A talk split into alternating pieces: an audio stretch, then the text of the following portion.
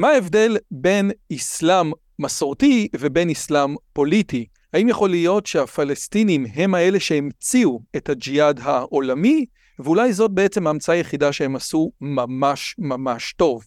כדי לדון בסוגיות המרתקות האלה, הזמנתי את אחד מחוקרי האסלאם הגדולים ביותר בישראל, פרופסור אוריה שביט מאוניברסיטת תל אביב, פרופסור מן המניין וחוקר חברות אסלאמיות, כולל איך ספורטאים אסלאמיים עושים ספורט תוך כדי שהם צמים את הרמדאן באיסלנד, ששם uh, uh, יש 23 שעות של יום ורק שעה אחת של לילה. Uh, פרופסור אוריה שביט, קודם כל ערב טוב, תודה רבה שבאת, מה שלומך? ערב טוב, בסדר גמור, אני רואה שהעניין של איסלנד תפס אותך. אני רוצה להגיד לך שמאז השיחה הקודמת שלנו, ואתם מוזמנים להסתכל, כל פעם, כל צום וכל כל צום שאני מתבאס, אני אומר, תזכור מה אוריה אמר לך. הם צמים שם 23 שעות, מכיוון שמוחמד נתן את הקוראן, ואם הוא נתן את הקוראן הוא נכון לכל העולם, כולל לאיסלאם, כן? אז אני כל הזמן שמח שאני יהודי, ושאני לא צריך לצום באיסלנד 23 שעות במשך חודש. 22, אגב, אתה יודע משהו? יותר קל לצום 22 שעות במזג האוויר של איסלנד, מ-14 שעות בגיל תל אביב. זה גם משהו לחשוב על. טוב, בסדר. לפני שאנחנו מתחילים, אני רק אגיד, לי קוראים רועי יוזביץ', ובערוץ הזה אני מביא את המוחות הגדולים בעולם. אוריה שביט זה דמות. בפעם הקודמת דיברנו על זה שהאסלאם צריך לבחור בין חברת ספק וחברת התגלות. זאת אומרת, אם יהיה פקולטה אחת באוניברסיטה, ואני מצטט אותו, שבה לא יהיה חופש מחשבה מוחלט, לא תהיה אוניברסיטה בכלל. והיה לו קייס מאוד מאוד מעניין, מי שרוצה מוזמן, אבל עכשיו אנחנו נדבר על uh, דברים אחרים. אתם רוצים לדעת מה אני עושה, אתם מוזמנים להיכנס לערוץ, להיכנס לטלגרם, אתם רוצים לפרסם אצלנו, אתם מוזמנים. תקשיב, דוקטור אפרים מררה, מחבר הספר ג'יהאד בין הלכה למעשה, ביחד עם גדעון קרסל היה אצלי, דיבר על ג'יהאד והוא ממש ביאס אותי, והשיחה הזאת קיבלה הרבה מאוד פידבקים על אימא'לה. ועושה רושם שלא רק בקוראן ובחדית' וב, ובכתבי ה, ה, ה, מה שנקרא בשולחן ערוך שלהם, זה מה שעושים, זה מה שצריך לעשות, והדבר הזה הוא פן מוסלמי, ובאיזשהו מקום אני מביא אותך כדי שתרגיע אותי, כן? אחרי השיחה הקשה עם דוקטור אפרים אררה, אני מקווה שתוכל להרגיע אותי ושלא תביל אותי עוד יותר, אבל אני חושב שכדי להתחיל צריך לעשות איזושהי הבחנה בין אסלאם מסורתי ובין אסלאם פוליטי.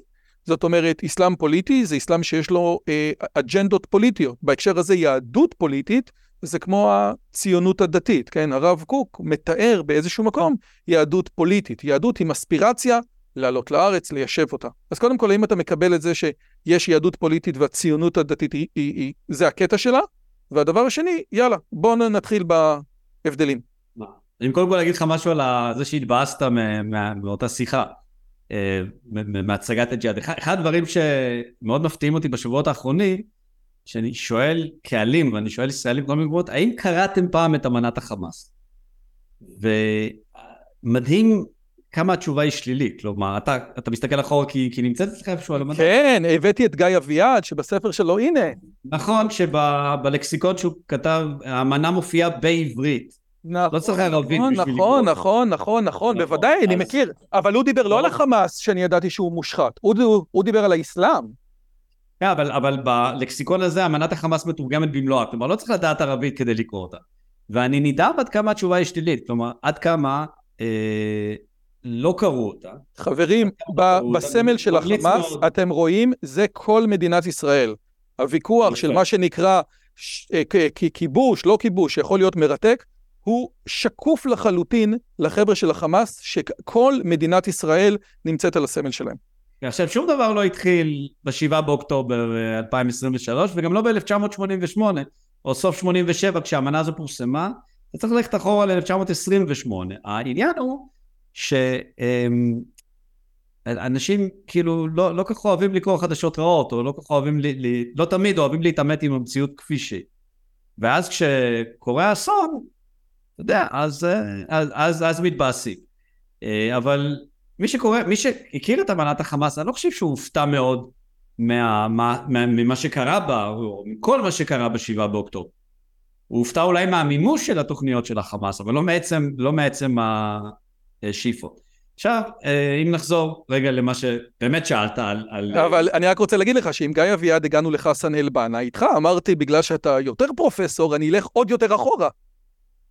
כן, לא, אני רק אומר שזה מפתיע, אני מדבר לך על קהלים מאוד משכילים, שדבר שהוא היה כל כך מהותי למציאות הישראלית, היה כל כך לא נוכח בהוויה או בתודעה של אנשים. כלומר, למה בעצם להסתמך על מתווכים? למה צריך אותי, או את גיא אביעד, גיא אביעד צריך, כי הוא תרגם את האמנה, אבל למה צריך אותי בשביל לדעת מה כתוב באמנה? למה צריך את המתווכים? תקראו את האמנה ותסיקו מסקנות בעצמכם. אגב, שתדע לך שזה, שזה עוד לא קשור למסמכי החזון ותוכנית השלבים והאמנה הפלסטינית, כן? שהיא אולי טקסט לכאורה חילוני, של אנשים של אבו מאזן, ששווה מאוד לקרוא אותם. לפי דעתי, הדבר שחייבים לשנות במערכת החינוך הישראלית, זה להכיר לסטודנטים ולתלמידים את הטקסטים האלה. בלי אפילו דעה פוליטית, רק תקרא את או, הטקסטים או המכוננים. להכיר, להם איזה שהם טקסטים, בוא נסתפק בזה, כבר יהיה התקדמות. אה, אבל באמת, כמה, ש, כמה שמוותרים על תיווך, ופשוט מאפשר, אדם מאפשר לעצמו להתרשם מהטקסט הראשוני, מה, מהטקסט המקורי, אני חושב שיותר טוב. עכשיו לעניין אה, שתי הבחנות המעניינות שעשיתי. האסלאם, האסלאם הפוליטי, שאלת על הבחנה בינו לבין האסלאם המסורתי. מה שאני חושב מעניין זה שהאסלאם הפוליטי תופס את עצמו כאסלאם המסורתי. כלומר, מה בעצם בא האסלאם הפוליטי ואומר? הוא אומר, במשך מאות שנים, מעליית האסלאם ועד להתפרקות האימפריה העות'מאנית, האסלאם היה בהגדרה פוליטית. כלומר, מקור הסמכות למעשה הפוליטי בארצות האסלאם היה הדת עצמה. אה, מקור הסמכות, מקור הלגיטימציה לשליט היה הדת עצמה, היה ההלכה. מקורות הסמכות היו כולם הלכתיים דתיים. הדבר הזה נשבר.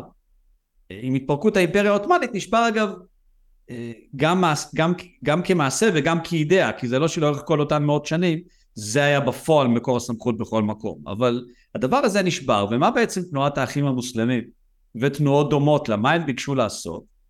לחזור למציאות שבה החוק הוא חוק האסלאם, והזהות הפוליטית היא הזהות הדתית, או הזהות הפוליטית העליונה היא הזהות הדתית. לכן מה שהופך את המהלך שלהם לקצת אה, אה, אה, מסובך להתרה ולהבנה, שהוא מהלך מאוד מודרני אבל שנשען על טענה של חזרה לעבר, לעבר אותנטי, להחזרת עטרה ליושנה. אני בא לי להגיד, החדש יתקדש והישן יתחדש, וזה מה לי ולהשוות את הרב קוק, אה, הצדיק עליון לחולי אדם האלה, אבל זה בדיוק אותו דבר, נכון? זאת אומרת, איזושהי תפיסה מודרנית, שנותנים לה איזשהו, אה, אה, אה, אה, אה, שאומרים, זה, חבר'ה, זה חזרה למקורות בסופו של דבר. כן, אנחנו, היה פה ממלכת ישראל השנייה. הרעיון זה להקים קדושים תהיו ולהקים ממלכה, לא להיות באיזה שהם... זה בדיוק זה, רק בלי לרצוח ולשחוט ולאנוס, נכון? כן, אני, אתה יודע, יש, יש, אה, קראתי פעם מאמר מאוד מעניין שעשה את ההשוואה הזאת, שהיא בעייתית גם מבחינה רגשית, אז, אז, אז אני אומר, הרעיון שלה שיש כאן שתי תנועות, שמדתנות מציאות חילונית, כלומר נותנות פרשנות דתית למציאות שהשורש שלה הוא, הוא חילוני, למציאות מוד, אה, מודרנית שנוצרת במנותק ממקורות סמכות דתיים או במנותק מתלות מוחלטת במקורות סמכות כאלה וניתנת לה פרשנות שהיא דתית מלאה, אבל כמו שאמרת, כשאתה מדבר על... כשאתה מדבר על מדתנות מציאות חילונית, אתה מדבר על התעוררות לאומית של המאה ה-19, זאת המציאות החילונית שאתה מדבר עליה? לא, בזה שהאחים המוסלמים, והחמאס צריך להזכיר הוא, הוא תנועת אחים מוסלמים, שהאחים המוסלמים אה, נותנים פרשנות אסלאמית, או מוצאים את השורשים האסלאמיים, בכל אה, היבט וממד של המודרנה, שמתאים להם אה, ל, ל, ל, לצרכים שלהם. כלומר, הם, הם, הם, הם מציגים את המודרנה כמסורת, את העתיד כעבר, אה, אה, את האחר כעני. זה דיאלקטיקה כן. מאוד מתוחכמת שיש איתה רק בעיה אחת. היא, כשמנסים ליישב אותה על, על קרקע המציאות, המופרכות שלה והמעגליות שלה אה, מתבררים. כלומר, היא מאוד יפה כנושא להרצאה, והיא מאוד יפה כאיזה מין גלולה מנחמת למי שמתקשים לקבל את העובדות כהווייתה, אבל היא לא כלי עבודה במציאות. כמו שאמר אפרים קישון, זכר צדיק לברכה, שהקומוניזם זה תיאוריה נפלאה, הבעיה היחידה זה שאפשר להגשים אותו. אתה מדבר פה ואתה אומר משפט נהדר, אני רוצה לחזור עליו. האסלאם הפוליטי תופס את עצמו כמסורתי. זה משפט נהדר. ואני רוצה לשאול אותך משהו, אני שאלתי את אפרים, אני רוצה לחזור על אותה שאלה אצלך. אמרתי לו, בעולם היהודי, נניח אם אני מדבר על הצד הפוליטי, כן? בן אדם יכול להיות יהודי אורתודוקס, דוס לחלוטין, כן? דוס, דוס, הכי דוס שיש, אבל הצד הפוליטי, הצד הלאומי, ממנו והלאה, כן? לכאורה, התפיסה החרדית היא כזאת, כן? זאת אומרת, יש לי איזשהו קונספט שהמשיח יבוא, אבל כמו שלייבוביץ' אמר לנו, שיעבור בעתיד. זאת אומרת, אפשר לנתק, פחות או יותר, להיות הכי הכי הכי הכי הכי דוס, בלי שום קשר ללאומיות. ואז שאלתי אותו, האם הדבר הזה קיים באסלאם? זאת אומרת, האם כשאני מקבל עליי, לא בן אדם שהוא מוסלמי חילוני, שאז אתה יודע, יכול לעשות מה שבראש לו, האם מוסלמי דתי, שצם בדיוק את הרמדאן על קוצו של קוץ, יכול להיות מנותק לגמרי מהצד הפוליטי, מהצד ה... אולי לא רוצה להגיד לאומי, הג'יהאדיסטי, כן, והוא אמר לי כזה דבר, ברמת היחידים בוודאי, ויש המון כאלה, אבל כתנועה, אין שום תנועה כזאת. אתה, אתה, אתה יכול להתייחס לשאלה הזאת? היא, היא מורכבת, יש לה כמה ממדים. בוא נתחיל מהאנלוגיה. יש יאללה. הבדל מהותי בין ההתפתחות של היהדות הרבנית, של קהילות יהודיות, לבין ההתפתחות של האסלאם, וההבדל המהותי הוא שהיהדות התפתחה אה, ללא מדינה. כלומר היהדות התפתחה משלב מסוים, אבל במידה לא מבוטלת זו היהדות שאנחנו מכירים היום, אה, ללא מדינה, ללא ריבונות. אה, כלומר, ארון הספרים היהודי הוא בחלקו הלא מבוטל ארון ספרים של עם שאין לו מדינה. אני רק רוצה להגיד את מה שאוריה אומר, שולחן ערוך בעצם מכיל ארבעה חלקים, וכל החלקים הם או כשרות, או דיני המשפחה, או דיני ממונות לא ברמה המדינתית, אולי אפילו לא ברמה הקהילתית. אין שום דברים שקשורים ליחסי חוץ, בשונה ממשנה תורה של הרמב"ם שעושה דיני מלך. אין בשולחן ערוך, בקודקס ההלכה היהודי, דיני מלך, כי זה לא היה רלוונטי. כן, אגב, ו- וגם במקום שיש, שוב, זה כתרגיל אינטלקטואלי, זה לא, זה לא התכתב עם מציאות uh, ממשית כלשהי, ובכל זאת יש הבדל. האסלאם לעומת זאת, עד להתפרקות של האימפריה העות'מאנית, היה קיים רק כמדינה. כלומר, למעט תקופה מאוד קצרה uh, של עלייתו, היה קיים רק כמדינה, כלומר, כל הווייתו שקועה במדינתיות, בשלטון, בסדרי שלטון. אז, ה- אז האנלוגיה היא אנלוגיה מאוד מוגבלת מהבחינה הזאת. Uh, עכשיו שאלת שאלה מעניינת ואני אגיד לך למה היא, מה, מה הופך אותה לכל כך מעניינת.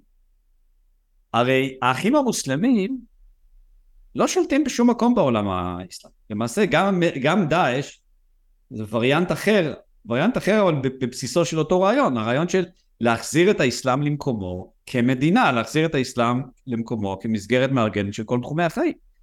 אבל האחים המוסלמים הם, הם, הם לא שולטים בשום מקום, חוץ מאשר בעזה.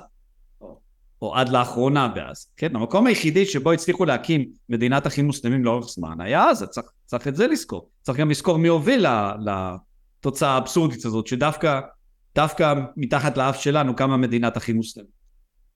אפשר להגיד את מצרים, אבל הייתה שם הפיכה. הם עלו ומיד הורידו אותם. כן, אגב, הם עלו לשלטון בבחירות דמוקרטיות, וזה החזיק שנה. אגב, תמיד... גם בדיסטיה הם היו בשלטון, אבל... אבל ובסודן הייתה תקופה שהם היו הכוח... אגב, זה אגב אמירה חזקה. תמיד כשאחים מוסלמים עולים לשלטון, זה רק כשיש בחירות דמוקרטיות. זאת אומרת, ברגע ששואלים את העם המוסלמי מה אתה רוצה, בבחירות דמוקרטיות, הקונספט של האחים המוסלמים תמיד עולה, את זה אני רוצה. אה, ביותר מקרים עלה מאשר לא עלה בהיסטוריה הערבית החדשה, או נדייק כן. בזמנים. עכשיו, אמ, אז, ברור שזו זו, זו לא, לא הפוליטיקה ההגמונית בעולם הערבי, אבל אני כן חושב שמה שאמרת הוא מאוד נכון במובן הזה. אני אגיד עכשיו דבר שיישמע קצת מוזר. גם הליברליזם הערבי בחלקו הליברליזם הערבי בעשרות השנים האחרונות הוא כוח דל וחלש ולא מצליח. אבל גם הליברליזם הערבי בחלקו מקור הסמכות שלו הוא דתי. מבחינה הזאת זה לא ליברליזם אמיתי, במובן זה שהוא אומר אה, המחשבה הליברלית הערבית, שוב לא כולה, אבל היסודות נקרא לזה היותר דומיננטיים שלה. כבר מראשית המאה ה-20, אבל גם היום, בביטויים שלו. הוא אומר, אם מבינים את הנביא נכון, זה דמוקרטיה. ש... לא, זה אומרים גם האחים המוסלמים, אבל אומרים, אם מבינים את הנביא נכון, מבינים שהוא רצה הפרדה בין דת למדינה. אז מה מקור הסמכות להפרדה בין דת למדינה? הדת. זה קצת מעגלי, זה שם אותך במקום שבו הוויכוח הופך להיות מה הנביא רצה. וגם כשמחשבה ליברלית שנשענת על, ה, על התפיסה הזו, היא, היא מחשבה... אה, שיש, שנשענת על קרי, על, נכון. על קרי תרנגולת, זאת אומרת, זה כמו שאתה אמרת לא. לי, בשיחה הקודמת נגעת בנקודה, אמר, אמרת, במאה ה-15, במאה ה-16, הוויכוח של גלילאו עם הכנסייה עבר, והיה להם 500 שנה לנוצרים לאכול את זה, וזה היה ויכוח לא פשוט, ומי שחושב שהכנסייה הייתה מפגרת וגלילאו היה חכם, לא מבין שום דבר לגבי הסיפור הזה, ושווה לקרוא את הספרים של ברלינסקי על הנושא. הוא אומר, אין להם, עוד לא, עוד לא היה גלילאו, עוד לא היה את החמש מאות שנה, זה תהליך, וזו שיחה מדהימה, ואני מציע לכולם לחזור אליה. אוקיי, נו, אז בוא נמשיך. אז אה, נמשיך מאיזה נקודה? אה, לא, שאתה בעצם אומר, אז שגם הליברליזם תופס את עצמו כליברליזם דתי, ולכן... כן, שמקור הסמכות שלו הוא דתי. אה, מקור הסמכות שלו הוא, הוא, הבנה, הוא הבנה של הדת. הבנה שאומרת שהנביא רצה בהפרדה בין אה, דת למדינה. עכשיו אם זה הנביא רצה זה כבר לא, זה כבר לא מקור סמכות שמנותק ממקורות הסמכות הדתיים. אז, אז, אז, אז, אז שוב, אז אני רוצה, אז, אני, אז סליחה, יכול להיות ש... אז יכול להיות שנתת לי שאלה, שנתת לי תשובה, אבל אני לא הבנתי אותה. האם זה נכון להגיד שניתוק, בסדר, הבנתי שזה לא נכון להשוות את זה ליהדות, כי אנחנו רוב הזמן היינו בלי מדינה, והם רוב הזמן היו עם מדינה, קיבלתי, בסדר. אבל ברמת הניתוק, האם יכול להיות בן אדם שלוקח היום, מהמאה ה-15, מהרגע ש-1492 גרנדה נכבשת אה, על ידי האירופאים בחזרה, נגמר, יופי. האם יש היום תפיסה שאומרת, לא מתעסקים בצד הפוליטי-לאומי, דאר אל-אסלאם, דאר אל-חרב בכלל, ואנחנו סופר דתיים. אה, תראה, הסלפיות למשל היא מאוד נרתעת ממעורבות אה, של אנשי דת בפוליטיקה. אבל גם כאן מקור הסמכות לרתיעה הזו הוא מקור סמכות דתי. כלומר, אתה, אתה תתקשה למצוא אה, חילוניות צרופה. ומה לגבי הסופים, שהם נחשבים, אתה יודע, תמיד בכל מיני דיונים, אז uh, אומרים, אתה יודע, שאתה אומר האסלאם זה רק רצח ורק זה, כאילו יש איזה ג'וקר תמיד ש, שכולם מעלים, אבל מה עם הסופים? אבל מה עם הסופים? אז שוב, השאלה אם אנחנו, אם ההסתייגות היא ממעורבות בפוליטיקה אה, בכלל, או, או ההסתייגות היא ממתן אה, מעמד עליון לדת בפוליטיקה, כי אלה לא שני דברים אה, לגמרי זהים, כלומר, אם, אם, אתה יודע, מפלגה יכולה להיות עם אוריינטציה לדת, עם, עם אוריינטציה דתית, אבל לא להיות מפלגה שרוצה מדינת הלכה. אה, שמרנות היא גם לא תמיד דתיות, פולקלור דתי הוא, הוא לא תמיד פוליטיקה דתית. אז, אז כאן יש איזשהו הבדל. אבל האם אתה יכול למצוא בעולם האסלאם אה, מנהיגים שיגידו שהשאלה הדתית בכלל לא מעניינת אותם, שאין לה משמעות? לא שהשאלה הדתית, שהשאלה הלאומית, שהשאלה, שהאספקט הפוליטי, כי אתה אומר, האסלאם הפוליטי תופס את עצמו כמסורתי. אומר לי אפרים הרר, אני יכול לתת לך המון אנשים שלא מתעסקים בג'יהאד, כן, עזוב אותי, תן לי לעשות את מצוות הדת חוץ מהסיפור הזה. והוא אומר, אבל... הוא אומר... זה כבר עניין אחר. כן, הוא אומר, בצד הלאומי, בדר אל אסלאם, דר אל... לא קשור אליו. אבל הוא אומר, בצד הפוליטי אין תנועה שזה האג'נדה שלה, שאומרת, עזבו אתכם באימא שלכם, לא צריכים שכל העולם יהיו מוסלמים. והם לא מגיעים מתוך מקום חילוני, זאת הנקודה. תראה, בוא, בוא ניקח לדוגמה את מצרים. בוא ניקח את מצרים של uh, סיסי. האם יש חיץ בין דת למדינה? לא. בסוף הממשלה, uh, השלטון, שולט במה שיגידו אנשי הדת, קובע להם את הגבולות. וכשהוא מבקש לעצמו מקור סמכות, הוא נשען בין, השאר, בין, בין היתר על מקורות סמכות דתי. אז מה עם מצרים? היא מדינה שמנותקת משיח דתי, שמנותקת ממחויבות לדת, שמנותקת... לא, מה... מצרים בוודאי שלא. מצרים בוודאי שלא. אם החמאס היה תוקף ביחד עם חיזבאללה ומצרים היה רואה שיש לה סיכוי, הייתה נכנסת מיד, היא לא... היא, היא, היא, היא, היא, עניינה הוא השמדת מדינת ישראל, היא פשוט הרבה יותר פרקטית, והרבה יותר, הרבה יותר פרקטית ממה שקורה בחמאס, כן, אבל נראה לי והיא גם, והיא גם יותר, היא גם כמדינה, היא, היא יותר מורכבת. בשאיפות שלה ובאינטרסים שלה ובמערכות שפועלות בה. למצרים היא יש הגדרה, למצרים. למצרים יש הגדרה עצמית אה, קונסטרוקטיבית או חיובית, בשונה מהפלסטינים. בוודאי, נכון מאוד, יש לה הגדרה עצמית, כן. נכון. אם ישראל לא תתקיים יום אחד, מצרים עדיין ימשיכו להתקיים, כן? בתור תרבות, כן? זו הגדרה יפה, כן. וה, והפלסטינים לא. תקשיב, אנחנו, אתה כל הזמן מחזיר אותי לאחים המוסלמים ולחסן אל-בנה, ואני ברשותך, כן, בגלל שזה ערוץ שלי, רוצה להחזיר אותך קצת אחורה. אני רוצה להחזיר אותך לאבו עלה אל-מאודודי, שיש כאלה שקוראים לו בטעות מרדודי, אבל אה, זה אנשים שלא מבינים ורק קוראים מהוויקיפדיה. זה ו- כמו משחק הטריוויה של ג'ורג' קוסטנזה עם ה- עם בוטלבוי, הטלפון. אוי, נהדר, כן, I stop having sex. בכל אופן, אה, הנקודה המרכזית היא כזאת. כשאני דיברתי עם פרסיקו על השמאל האנ- האנטישמי, עלה המושג פוסט-קולוניאליזם, ועושה רושם שפוסט-קולוניאליזם יותר, כאילו, אמנם אדוארד סעיד באמת אה, אה, דחף אותו קדימה, אבל המושג הזה לא מתחיל אצלו. המושג הזה בעצם, אם הוא לא מתחיל אצל מאודודי, הוא אחד ההוגים שלו. והנקודה של הפוסט-קולוניאליזם, כן, של השנאה למערב, כן, של ה resentment הזה למערב, אני חושב שהיא נקודה משמעותית. איך אתה רואה את הסיפור הזה בהקשר הזה של הפוסט-קולוניאליזם, או מה החשיבות של מאודודי בתוך האסלאם הפוליטי? החשיבות של מאודודי היא דווקא בכך שהוא הניח את היסודות לפיצול שהתרחש בתנועת האחים המוסלמים. אני אנסה להסביר את זה ככה מאוד בקצרה. אמ, יש שאלה שהטרידה את האסלאם הפוליטי, את האחים המוסלמים מהיום הראשון שלה. והיא, אוקיי, אמרנו שצריך לעשות מהפכה אסלאמית, וצריך להשליט את האסלאם במדינה, אבל איך לעשות את זה? ואז השאלה היא כמובן האם לעשות את זה בדרכי שלום או במלחמה, באופן מזוין. וכדי לענות על השאלה הזאת היה צריך ללכת הרבה הרבה אחורה. הרבה הרבה אה, אחורה מהמאה ה-20 ולחזור למה שהאסלאם הקלאסי אמר בשאלות האלה. כי בסוף אתה יודע בכל תקופה בהיסטוריה האנושית, אה, בהיסטוריה של האסלאם, היו משטרים לא טובים, לא מוצלחים, שהפסידו לאויבי האסלאם.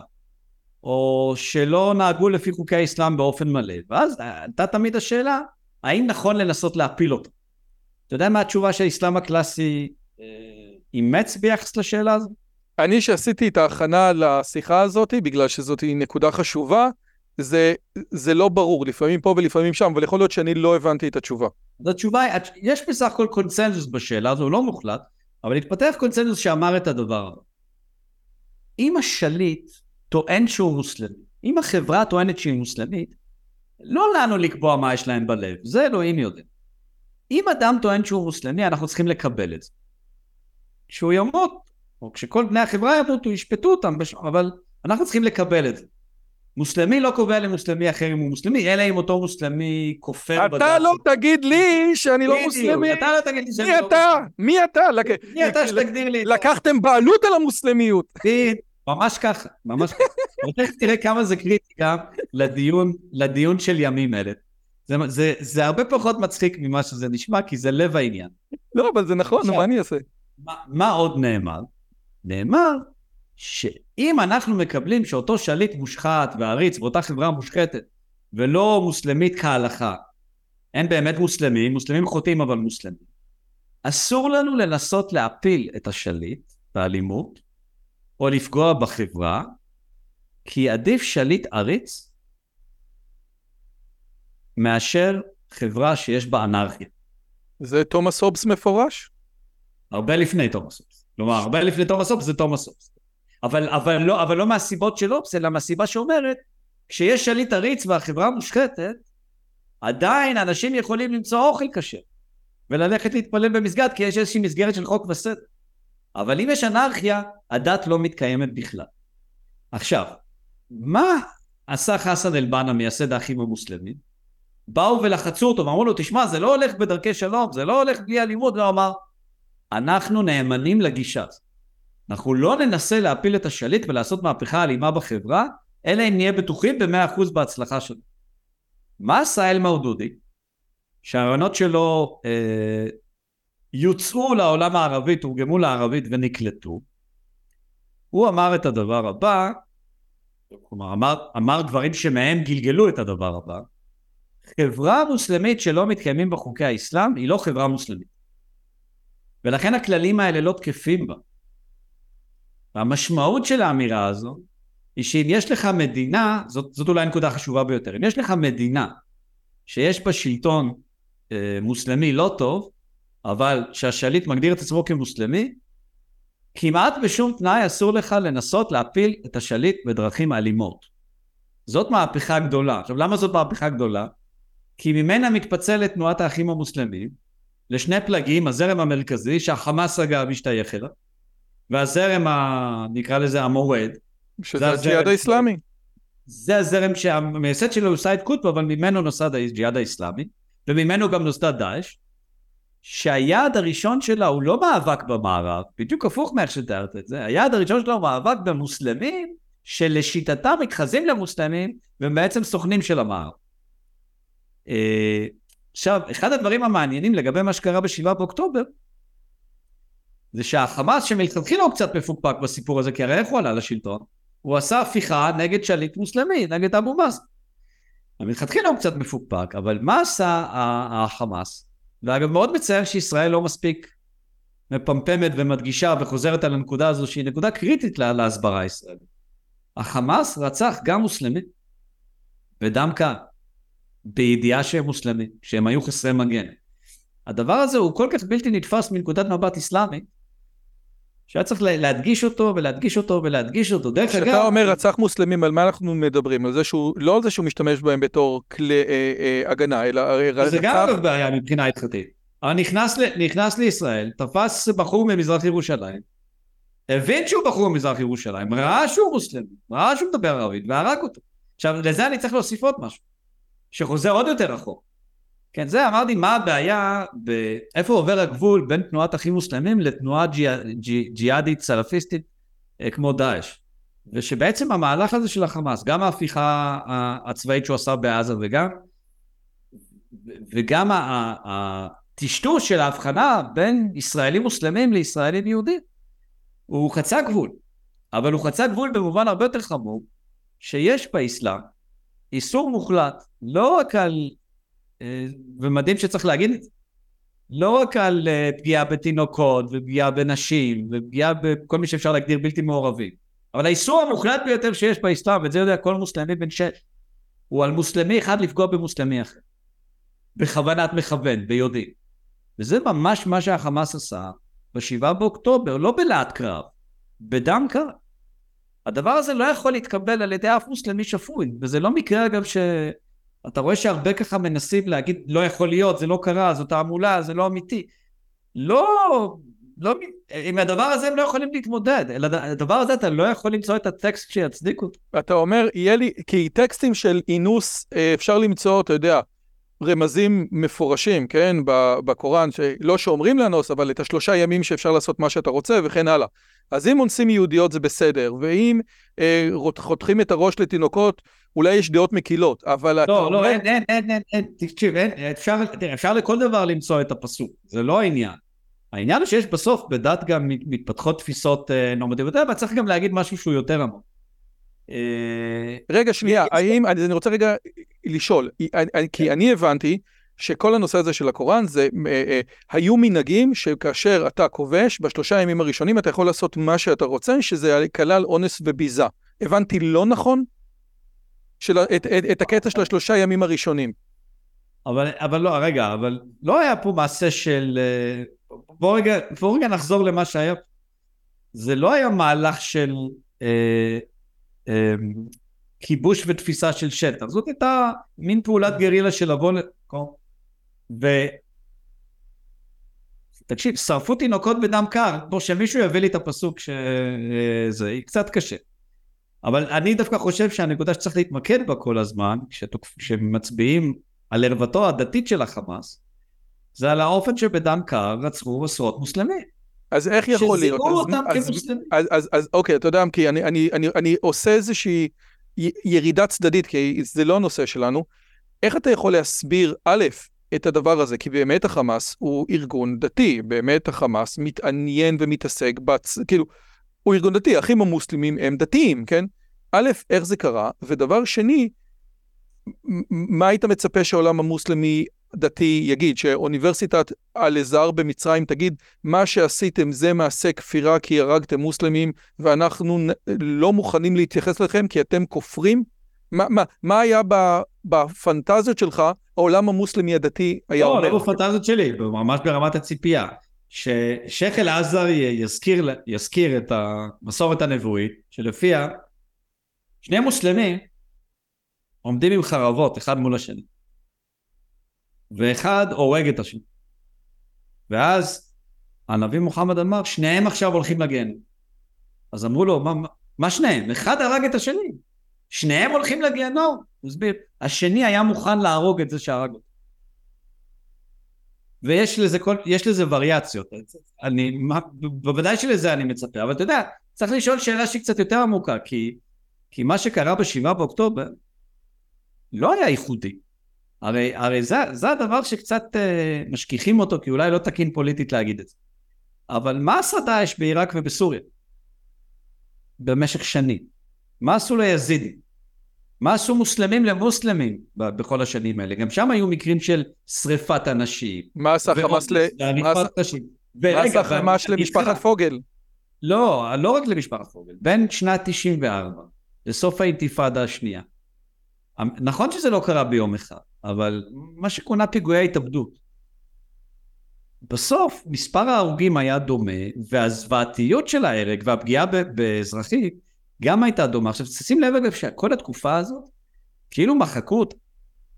מתי, מתי ראית סרט עלילתי על התקופה הזאת? מתי ראית כנס על התקופה הזאת? מתי נתנו בכלל שם לתקופה הזאת, שגדל פה דור שלם? שהמציאות של אה, חייו הייתה שה... שפשעי מלחמה כאלה הם פשוט חלק מהיומיום. תשמע, הדחיקו את זה לגמרי. ו... אה, קראו להם שאנחנו... קורבנות השלום, זה... נתנו לזה שם טוב. קראו, תקופה מסוימת זה, קראו, קראו, קראו, להם קורבנות השלום, אבל אני מדבר על, על השנים האחרונות. הדחיקו את הדבר הזה לגמרי, הוציאו אותו מסדר היום, ו... ו...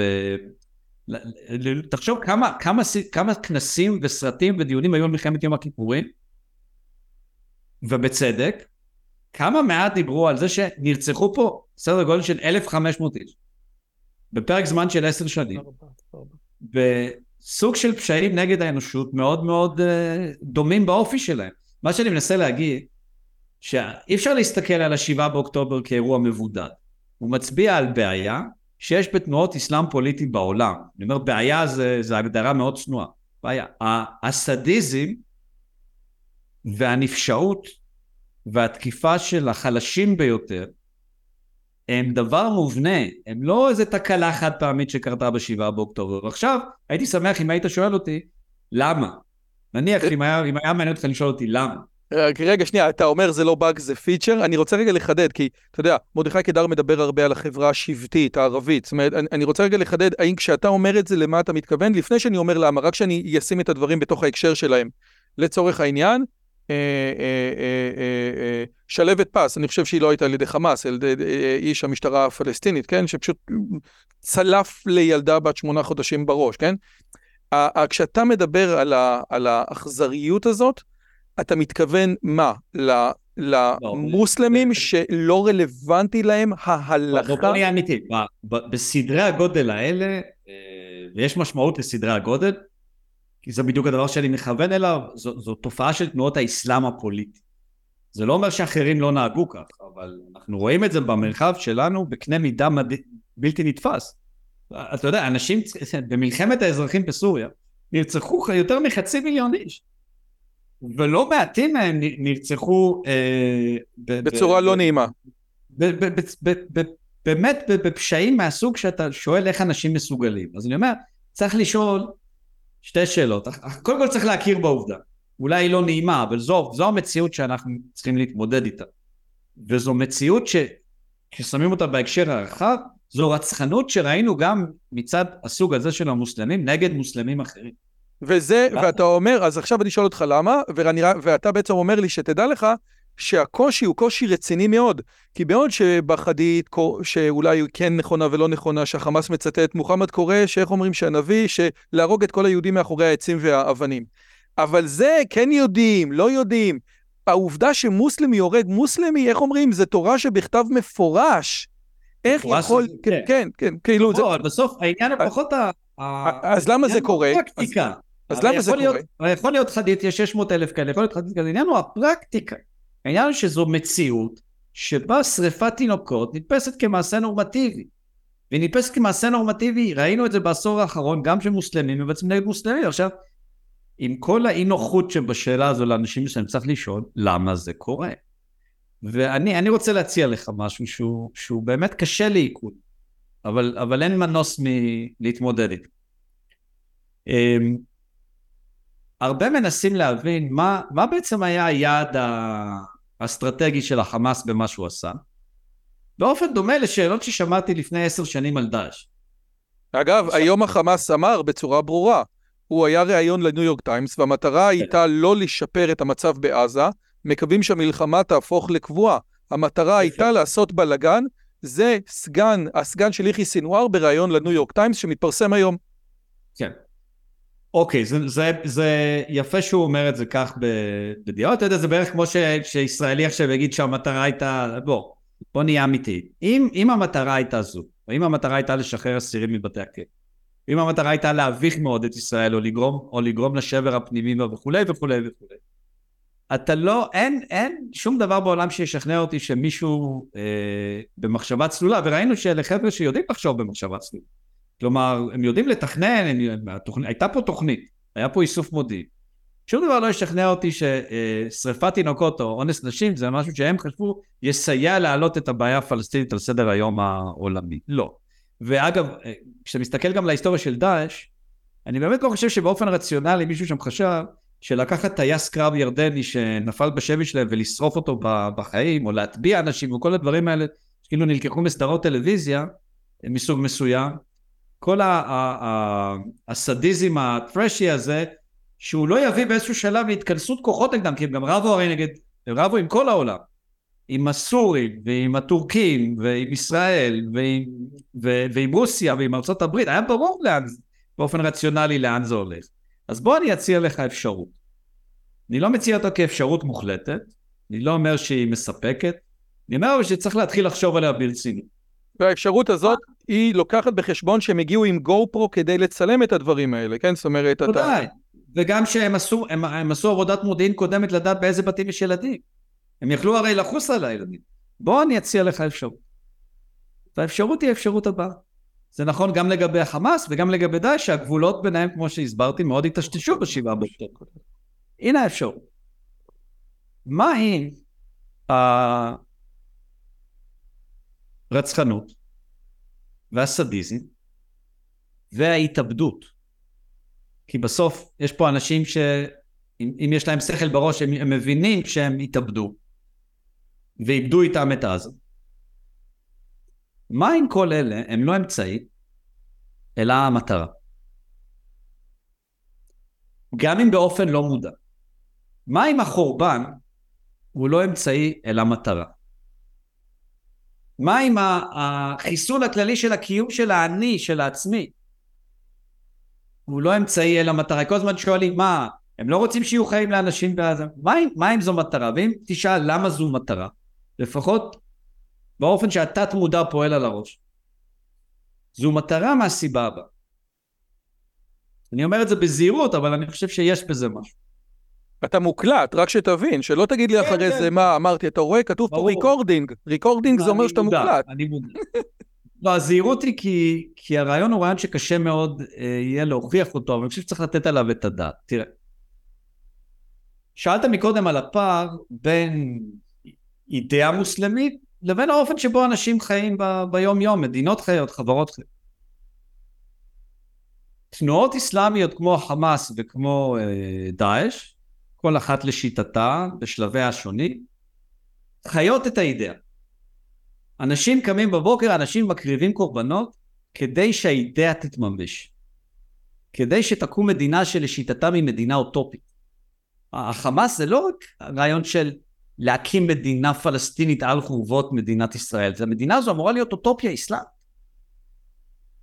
ואז מגיעים לשלב של הרצון להגשים את האוטופיה. ומגלים שיש בעיה. שעליה אתה זוכר נכון שדיברנו בפגישתנו הקודמת לפני שלוש שנים, יש בעיה, והיא שמה לעשות, למערב יש מטוסים יותר מהירים, וטנקים יותר משוכללים. ומדע יותר טוב. ומדע יותר טוב שהוא הסיבה לזה שיש לה את הדברים האלה. והדרך היחידה לנצח אותו היא ללמוד ממנו. אבל אם אתה לומד ממנו אתה מסתכן עד שאתה הופך להיות כמוהו ואז מי זה האני הזה שעליו אתה מגן ואז אתה ממציא את התיאוריה הגדולה את התזה ההיסטוריוגרפיה המזויפת שאומרת שכל מה שיש למערב שהוא מוצלח מקורו באסלאם וזה נורא יפה כשאתה נושא דרשה במסגד או מתראיין לפודקאסט אבל כשאתה רוצה ליישם את זה, כשאתה רוצה ליישם את הטענה שבעצם כל מה שטוב בציונות הוא מוסלמי, וזו טענה שהחמאס טען לאורך השנים, אז המתח שבין. הדברים ש... ש... שנחמד להגות אותם כהגיגי, לבין המציאות, ההתנגשות הזאת קורית, כי אתה מגלה שמה לעשות, עדיין לישראלים יש את המטוסים היותר אה, משוכללים בהרבה, ולנו בעצם אין מטוסים בכלל. ואז אתה יודע מה אתה מגלה? שאתה חי עמוק בתוך אידאה, שהיא משמעות החיים שלך ואין לך שום אפשרות להגשים אותה. וכשאדם מגיע, או כשחברה מגיעה למצב שבו היא במבוי הסתום הזה, שהחיים עצמם לא יכולים לתת מענה לתשוקה הבסיסית שלה, משאלת החיים הופכת למשאלת מוות. ולכן אני אומר שצריך להיות מוכנים להכיר באפשרות שהמוות והחורבן הוא, הוא, הוא, הוא לא הוא לא מטרה כדי להשיג משהו. הוא התכלית היחידה, הוא, הוא הדבר בין המימוש, בר המימוש היחיד בשביל האנשים האלה. מה שהופך אותם למאוד מסוכנים, אבל מה שלפחות מסביר את המעשים שלהם, שכל ניסיון לניתוח רציונלי שלהם, לא, ואתה יודע, אני שומע אגב הרבה בימים האחרונים את הטענה שהם היו כולם על סמים. אז א', לא, לא, סמים לא עוזר, סמים עוזר תוך כדי ברור שסמים לא, לא מספיק. אני לא יודע שזה נכון, אני לא יודע שזה נכון, אבל נניח שזה נכון. מה בין לקחת סמים לבין לשרוף תינוק? זאת אומרת, יש הרבה אנשים, לא אני, שלוקחים, משתמשים להנאתם, ו... שמעתי באוטובוס. מלאי חדווה ושלום. מנסים, אנחנו מנסים לתת אה, פרשנות רציונלית למהלך שמאוד יכול להיות שהרציונל שלו הוא החורבן עצמו שהוא הביא. צריך להכיר בה, באפשרות הזאת, בזהירות להכיר בה, אבל לא להתעלם ממנה. אני רוצה להגיד כמה דברים. קודם כל לגבי הסמים, הרי ההבדל, כן, בין, ה, בין היהודים ובין, כאילו, בין, אתה יודע, שאנשים שותים, שהיהודי שתה פעם, כן, בקונספט של החסידות, המשקה, כן, הוא היה ראש טוב. ושהבריטים, שהם אומה מהוגנת מאוד והמציאו את הנימוס שותים, נהיים חוליגנים, כן, זה באמת הסמים מוציאים את מה שיש באני הפנימי שלך, ואם באני הפנימי שלך הוא נחמד וציפורים ופרפרים, אז תהיה, אז תהיה בראש טוב, ואם האני הפנימי שלך זה להיות חוליגן, אז אתה תהיה חוליגן. אז בסופו של דבר, אני, אני חושב ש... שוב, אני מסתכל על מה שהם אומרים, עושה רושם, ושמעתי את האלוף בריק, שהחמאס, המסיבה בנובה, העבירה אותו על דעתו, הוא היה צריך לחכות לחיזבאללה כדי, כדי לפתוח משני הכיוונים, ובזה שהוא עשה את זה, בעצם גם איראן השאירה אותו מאחורה וגם החיזבאללה השאיר אותו מאחורה, ופשוט המסיבה בנובה העביר אותו על דעתו, הוא ממש רצה לשחוט, זה לא טיעון שאני אה, ממציא, אני שמעתי אותו מאנשים אחרים. זאת אומרת... חשוב להגיד משהו, כל, כל הסברות האלה הן, הן יכולות להיות נכונות ולא נכונות, אבל בסוף אה, הדברים האלה הרי יכולים להתברר בעבודת מודיעין, ואני מניח שמתבררים בימים אלה. אתה יודע שעד היום אגב, בכלל לא ברור שסאדאת פתח במלחמת יום הכיפורים ביום הכיפורים, כי הוא ידע שזה יום הכיפורים. ויש לא מעט טיעונים שהעובדה שזה היה יום הכיפורים הייתה לרעתו ולא לזכותו. אז קודם כל יכול להיות, יכול להיות, ודאי, אבל, אבל לו יצויר שהדבר הזה נכון, אני חושב שהוא מחזק את התיאוריה שלך, זאת אומרת, הרעיון הזה רק של הרג כמטרה ולא כאמצעי. השאלה היא, א', אתה יודע, אני הייתי שואל, ואני חושב שכל, ה, ש, שכל התרבות הזאת היא ככה, ולא רק מי שמקבל תלוש משכורת מחמאס. איפה עובר הקו? האם זה כל האחים המוסלמים? איפה היית אומר ש... אה, הרי לא, לא כל המוסלמים מתנהגים ככה, באמירויות זה לא. זה האסלאם הפוליטי? כשאני מדבר על אסלאם פוליטי, זה מה שאני אראה? זאת אומרת, זה בסוף יגיע לדבר הזה, כי למערב יש טנקים יותר טובים? איפה עובר הקו של מה שאתה אומר? אני לא חושב שהאחים המוסלמים המצרים בהינתן האפשרות לא, לא יעבו כל ישראלי, בטח כל ישראלי יהודי שהם יוכלו. והאנשים באמירויות? באמירויות אני לא ממליץ לך להיות איש אחים מוסלמי, אם אתה רוצה לשמור על אה, מה שנקרא קיום שלם.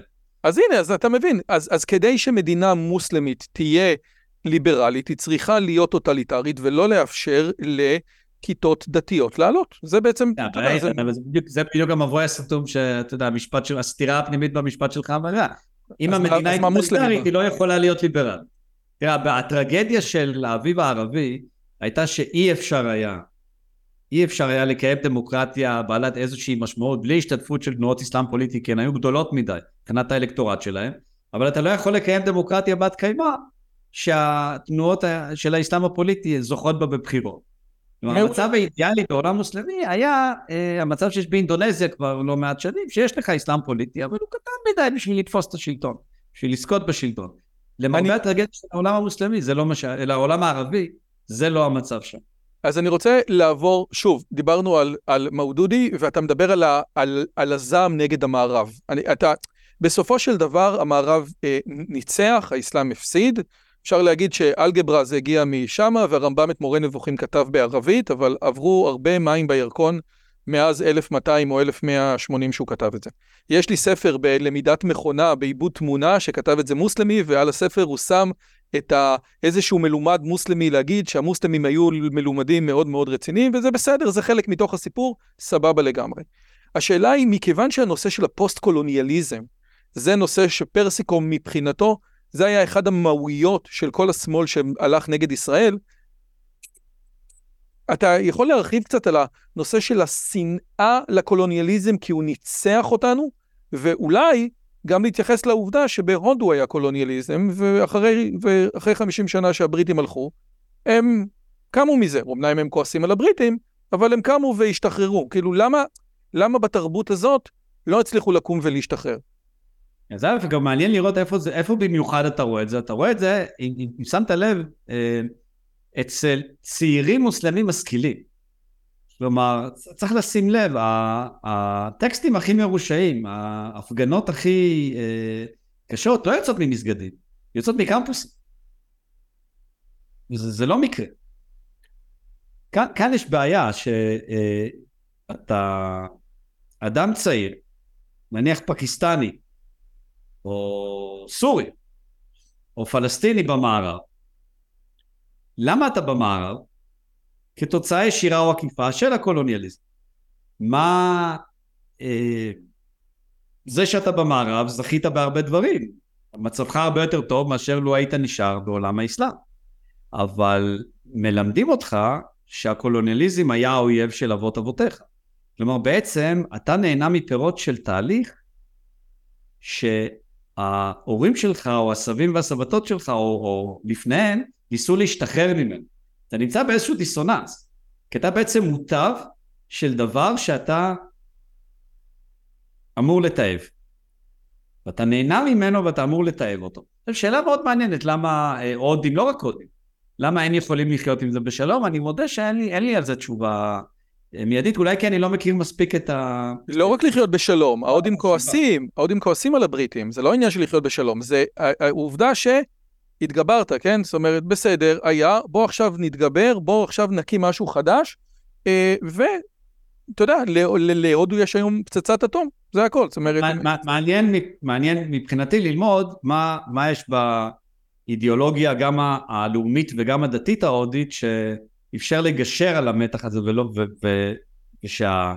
המורשת הקולוניאלית לא תהיה עדיין כל כך נוכחת ולא תעורר כזה אנטגוניזם, אבל צריך גם לומר שיש איזשהו הבדל בין התפקיד של המערב אה, במזרח התיכון במובנו הרחב מאז אה, סיום העידן הקולוניאלי לבין התפקיד שלו בהודו, זה, זה יכול להיות שגם זה משחק.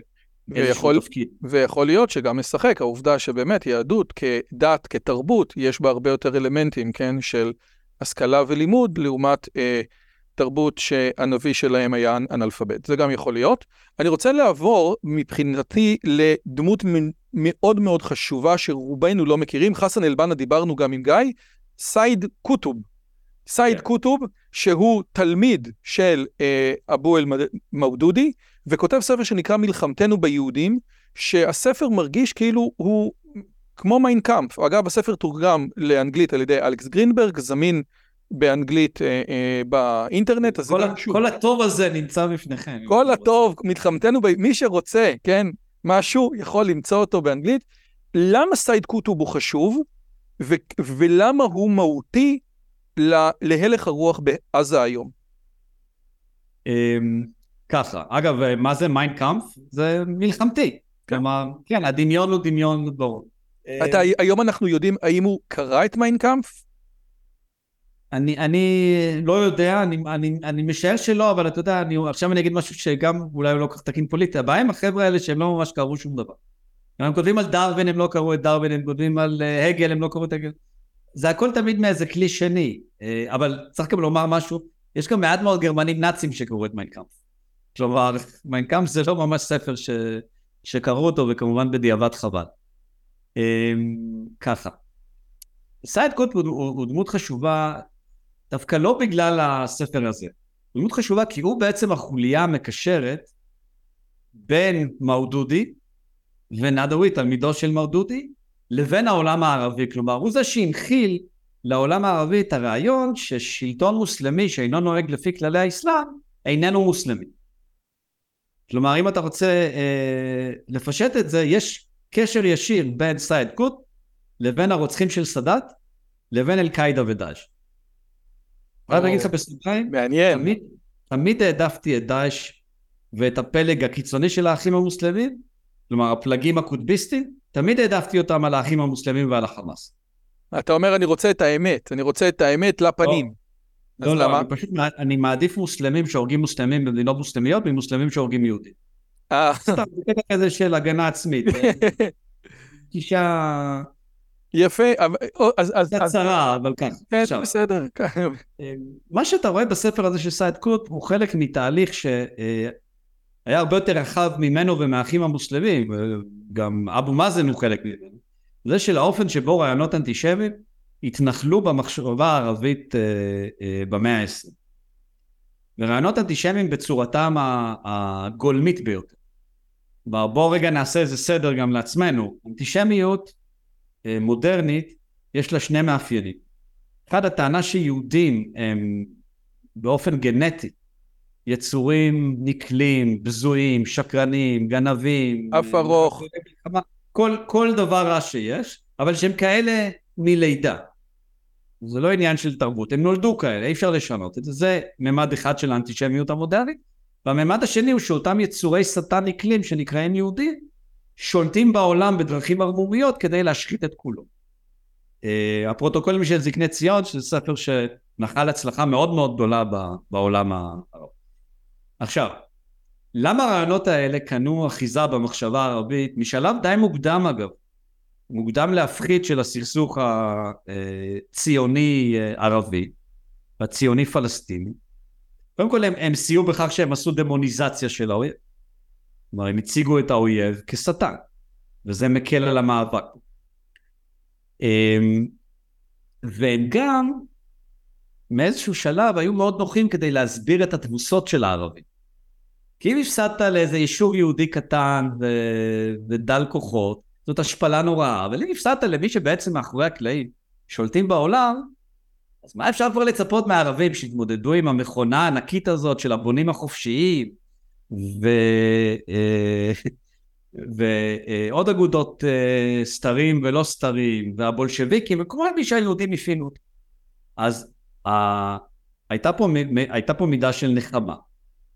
אלה רק שניים מהגורמים שהאנטישמיות התנחלה במחשבה הערבית. אחרי השואה, התווסף ל... ל... התווספה לצורת המחשבה הזאת, כלומר התווספה להטמעה של האנטישמיות במחשבה הערבית, התווספו לה שתי תפיסות שאפשר לקרוא להן אה, נאו-אנטישמיות או נאו-נאציות. אחת, שהשואה לא קרתה, והשנייה שהיא קרתה, אבל באשמת הציונים. אגב, אנחנו רואים שהשואה לא קרתה את הקונספט הזה, חוזר אה, ממש, כאיך אומרים, ב- בדידיה ועובדה, כן? אבל מלכת בוא ירדן. למה זה כל כך דחוף להם לומר את זה? השואה לא קרתה, והיא, והיא קרתה בגלל הציונים. אגב, זה דבר מדהים שאנשים מסוגלים להגיד את שני הטיעונים בנשימה אחת, למרות שלוגית הם לא מסתדרים. אם השואה לא קרתה, איך היא קרתה בגלל הציונים? אבל אומרים, למה זה נהיה מאוד חיוני? משום בגלל ההבנה הערבית, שהשואה היא מקור לגיטימציה מאוד גדול למדינת ישראל בעולם, קהילה הבינלאומית. מכאן הצורך גם להכחיש אותה וגם לייחס אותה לציונות. אה, אגב, עניין שהם מוצאים בו שותפים נאמנים בנטורי קרתא, אבל זה כבר, זה כבר סיפור אחר וגם לא נורא. אה, עכשיו סייד קוט במישור הזה הוא עוד חוליה, הספר שלו ספר באמת מתועב, אבל זה ספר שהוא עוד חוליה בשרשרת ארוכה, תשמע, אתה, קשה לתפוס עד כמה אה, רעיונות אנטישמיים בצורה אה, באמת גולמית ובזויה, עד כמה הם התנחלו במחשבה הערבית, הפוליטית, המודרנית, גם אצל אנשים שאתה לא מצפה למצוא.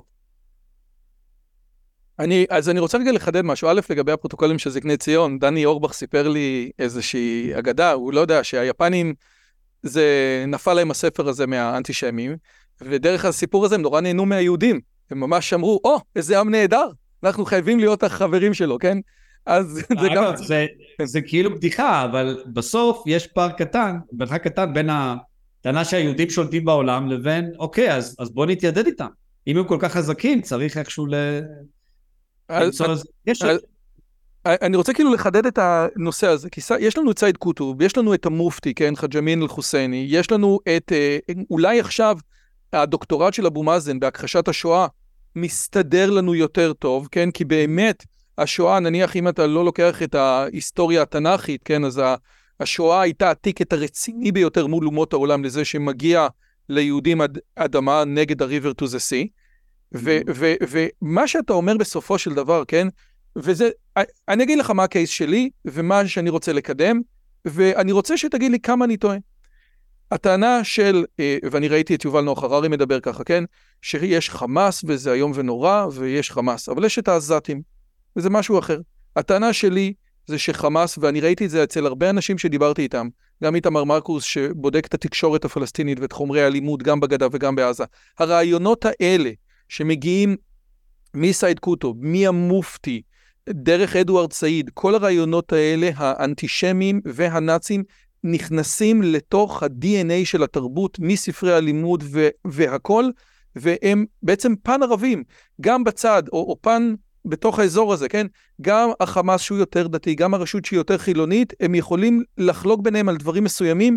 בשנאת יהודים הם מאוד מאוד מאוד מסכימים. אתה, זה, זאת טענה שאתה מקבל, זה בעצם מה שאמרת לי עכשיו? בוא נגיד, אני, אני, אני אסכם את זה במש, במשפט יותר קצר, כי, כי היו, פה הרבה, היו פה הרבה מאוד רפרנסים.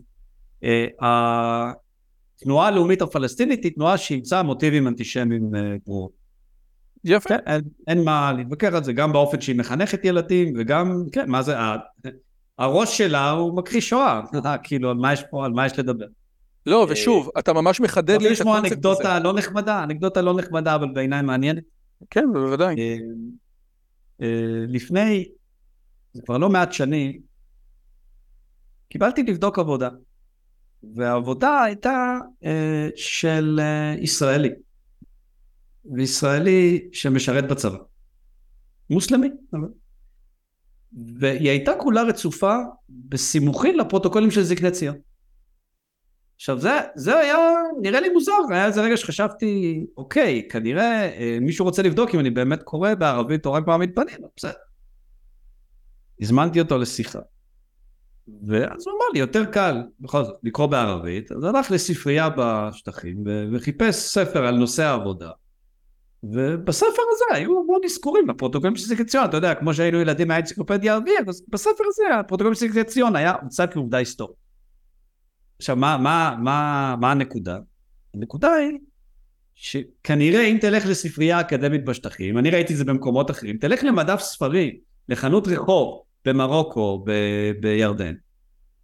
קיפחי של אה, אדולף היטלר זה ספר שמוכרים. הפרוטוקולים זה ספר שמוכרים, ספרות אנטישמית, גם בטורקיה. מוכרים. מוכרים ויש לזה קהל. אז זה לא עניין של מוטמע ב-DNA, הביטוי הזה DNA, אני לא, לא יודע בדיוק איך... ב-DNA התרבותי, ב-DNA התרבותי, בסדר, זה, שום דבר, אין, הכל בלנד כל אחד יכול להיות זה, מה שהוא רוצה, בסדר, זה, הכל טוב. בלי DNA נתפס, תרבותי. זה נתפס כ... כ...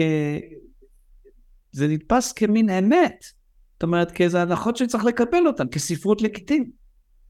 ולא רק במרחב של תנועות אסלאמיסטיות, אלא, אלא אני מדבר איתך לא על מדף ספרים אסלאמיסטיים, אני מדבר איתך אתה הולך ברחוב במרוקו, במדף של בן אדם יש לו דוכן עם ספרים. אז נמצא שם מיינקאמפ. אגב, אני רוצה לחדד שבסיפור שלך הוא הגיש את זה לאדם יהודי, זאת אומרת, זה היה ברור לו, ואתה... הוא לא ידע, הוא לא ידע שיש ספר שנקרא פרוטוקולים, אבל לא זו הנקודה. בסדר, לא ידע בשביל זה הוא סטודנט. כן.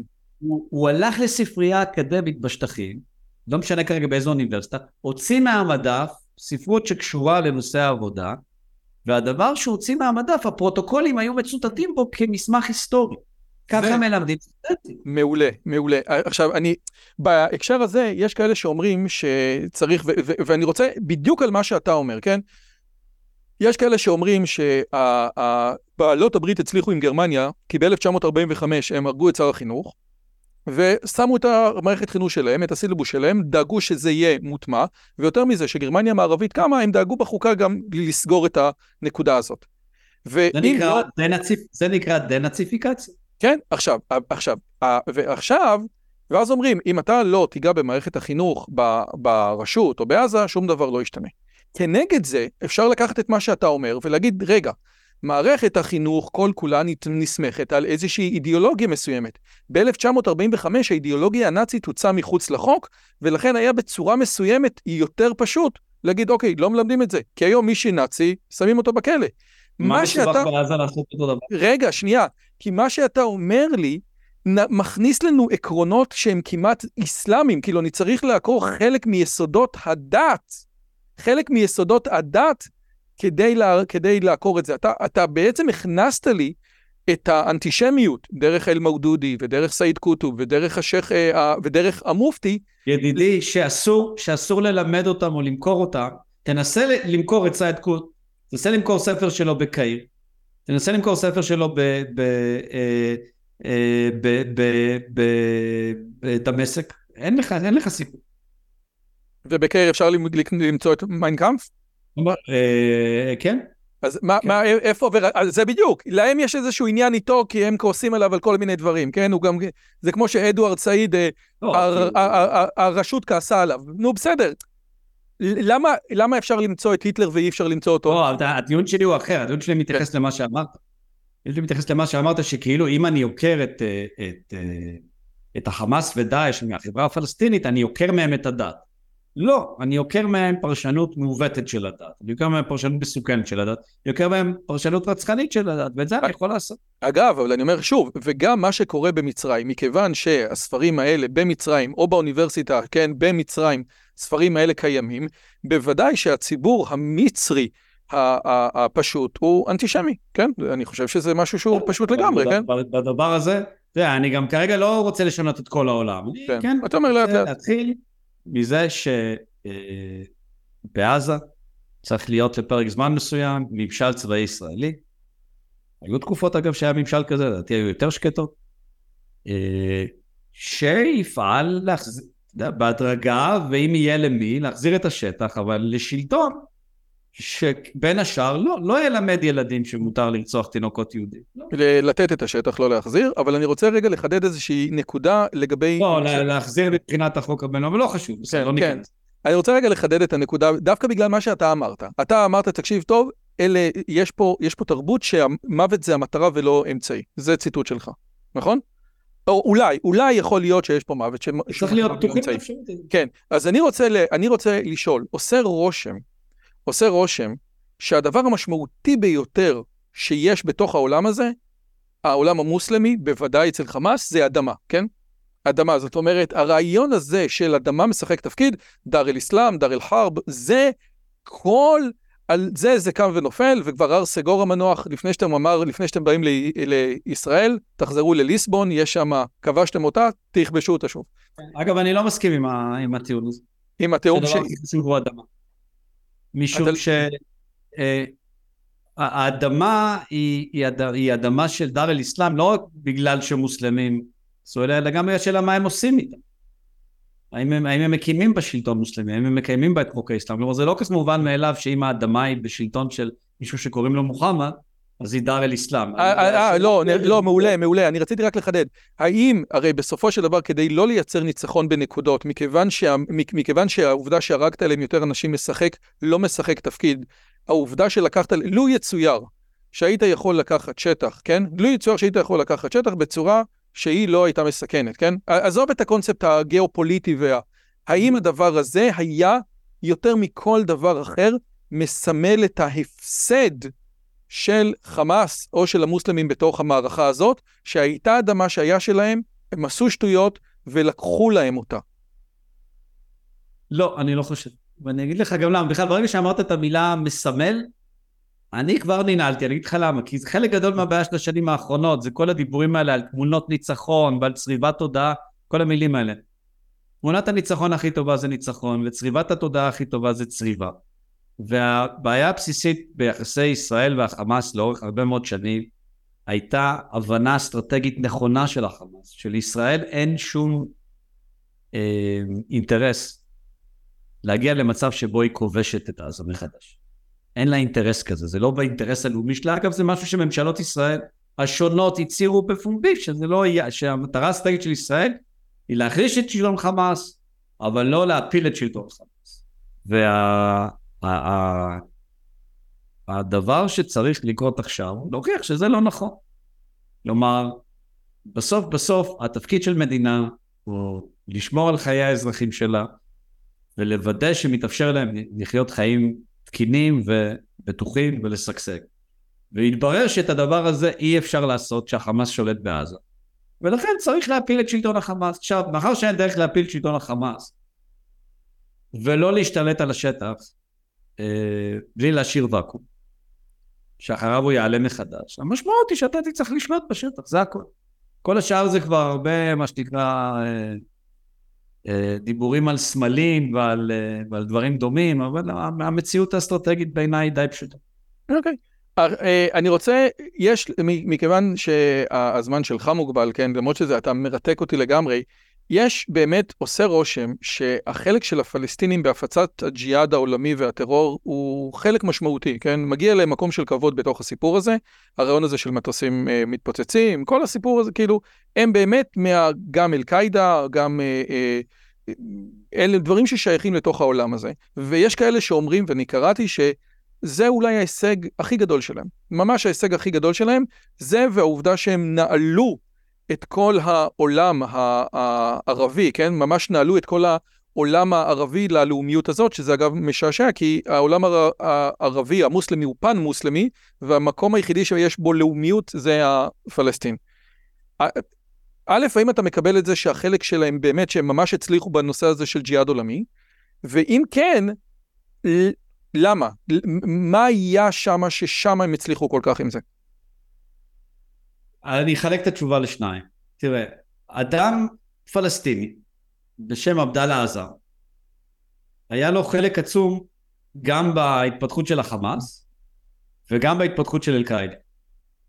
ואולי התרומה העיקרית שלו, אם תרומה זו המילה הנכונה, זו המילה הנכונה למה שהוא עשה, הייתה שהוא החדיר מחדש לליבת השיח ההלכתי והדתי הפוליטי את המונח של חובה אישית. וזה מונח שמופיע באמנת החמאס, וזה מונח שהופיע גם במסמך ההצהרה על הג'יהאד העולמי של בן לאדן ב-23 בפברואר 98. אז אולי מעניין להתעכב עליו לשנייה אחת, המונח הזה שבאמת פלסטיני, הוא לא המציא אותו כמובן. ו... אבל הוא החזיר אותו, הוא הכניס אותו לתוך השיח. הכניס אותו עמוק לתודעה. מה בעצם אומר המונח אה, חובה אישית? אה, יש שני סוגים של חובות באסלאם. יש חובות שהן חובות קיבוציות, אני אתן לך דוגמה. נניח שיש קהילה באיזשהו מקום, קהילה הזאת צריכה שיהיה בה רופא. או להקים מסגד. לדוגמה, והיא צריכה שיהיה, בוא נעשה דוגמה שיהיה קל לדעת אותה, היא צריכה שיהיה בה רופא, כי לא, לא יכול להיות כפר נניח בלי רופא. אבל לא בטוח שהיא צריכה יותר מרופא אחד. אז אם נמצא אדם שמשמש ב... שהסכים ללמוד רפואה ועשה את זה בהצלחה וחזר, הקהילה מילאה את חובתה. היא מילאה את החובה הקיבוצית שלה. אתה יכול להגיד את זה גם על מצב שאדם טובע בנהר. אתה לא צריך שמאה איש יקפצו ויצילו אותו, אם אחד קפץ והציל אותו, אז הקהילה מילאה את חובתה. אבל יש חובות שהן חובות אישיות. אם אני התפללתי הבוקר, זה לא אומר שאתה פטור מהתפיל. ואם אני צם, זה לא אומר שאתה פטור מהצום. ואם אני נותן צדקה, זה לא פוטר אותך מהצדקה. אלה חובות אישיות. ומה שעשה עבדאללה עזאב זה לקבוע שכאשר אה, מדינה לא מוסלמית פולשת לארץ מוסלמית, כמו המקרה של אה, ישראל, אבל גם כמו המקרה של הסובייטים באפגניסטן, המלחמה באותו כובש, באותו פולש, היא חובה אישית על כל מוסלמי. המשמעות היא שבן לא צריך לבקש רשות מאביו, אישה לא צריכה לבקש רשות מבעלה, בעל חוב לא צריך לבקש רשות מהנושה שלו, ונתין לא צריך לבקש רשות מהמלך או מהמנהיג.